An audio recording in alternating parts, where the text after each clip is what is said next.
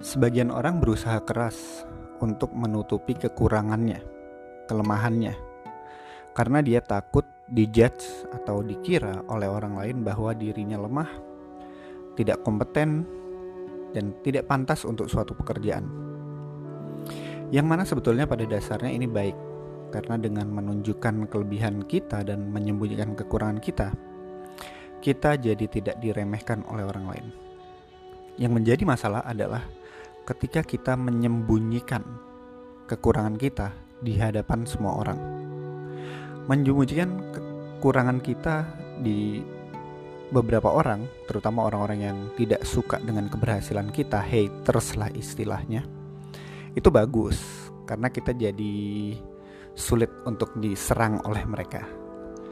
Tapi kalau umpamanya memendam semua itu sendirian, ini akan menjadi masalah karena sejatinya nggak ada orang yang sempurna.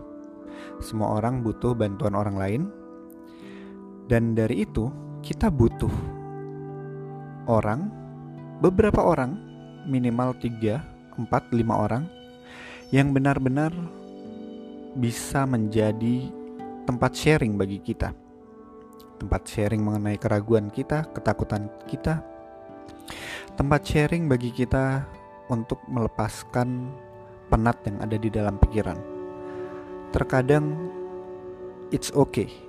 Hal yang baik justru dianjurkan untuk menampakkan kekurangan kita kepada seseorang bukan untuk minta dikasihani tapi sebagai manusia kita butuh kolaborasi.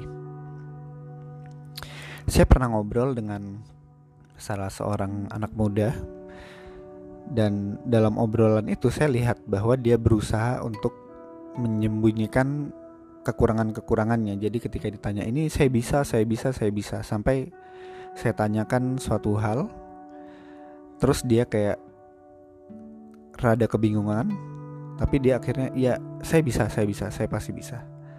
Dan akhirnya saya ngomong uh, it's okay buat ngebuka kekurangan kamu. Jadi kalau kamu pun nggak bisa yang di sini, saya tetap bisa bekerja sama kamu dengan kamu di bagian-bagian yang memang kamu bisa. Yang nggak bisa bisa saya cari orang lain gitu.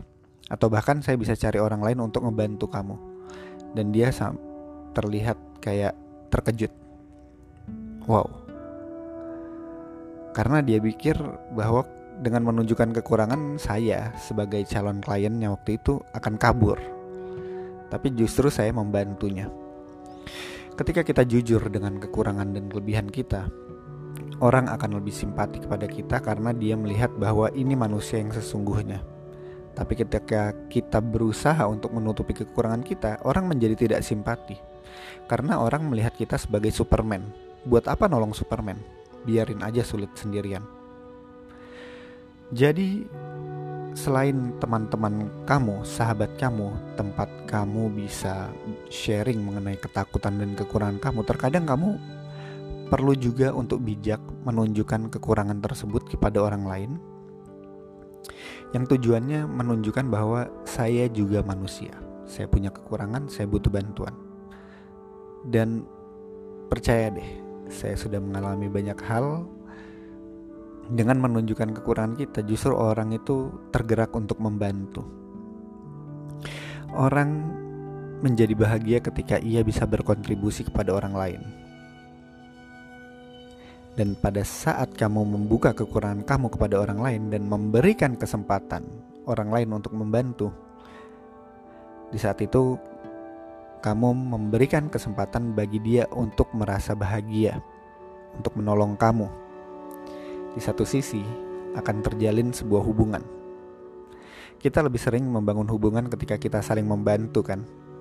Orang di pinggir jalan nggak bisa menyeberang, kita bantu untuk nyebrang, ucapkan terima kasih, terkadang bertukar nomor telepon dan lain sebagainya. Orang kecapean, kita bantu angkatkan barangnya. Kita akan ngobrol, terbangun sebuah hubungan di sana. Jadi sebagai manusia, akuilah bahwa memang kita punya kekurangan dan kekurangan itu bukan buat diumbar tapi untuk memberikan kesempatan kepada orang lain berkontribusi untuk menjadi bahagia dan membangun hubungan yang lebih manusiawi, hubungan yang timbal balik. Oke, sekian podcast ini dan selamat pagi. Enjoy your coffee.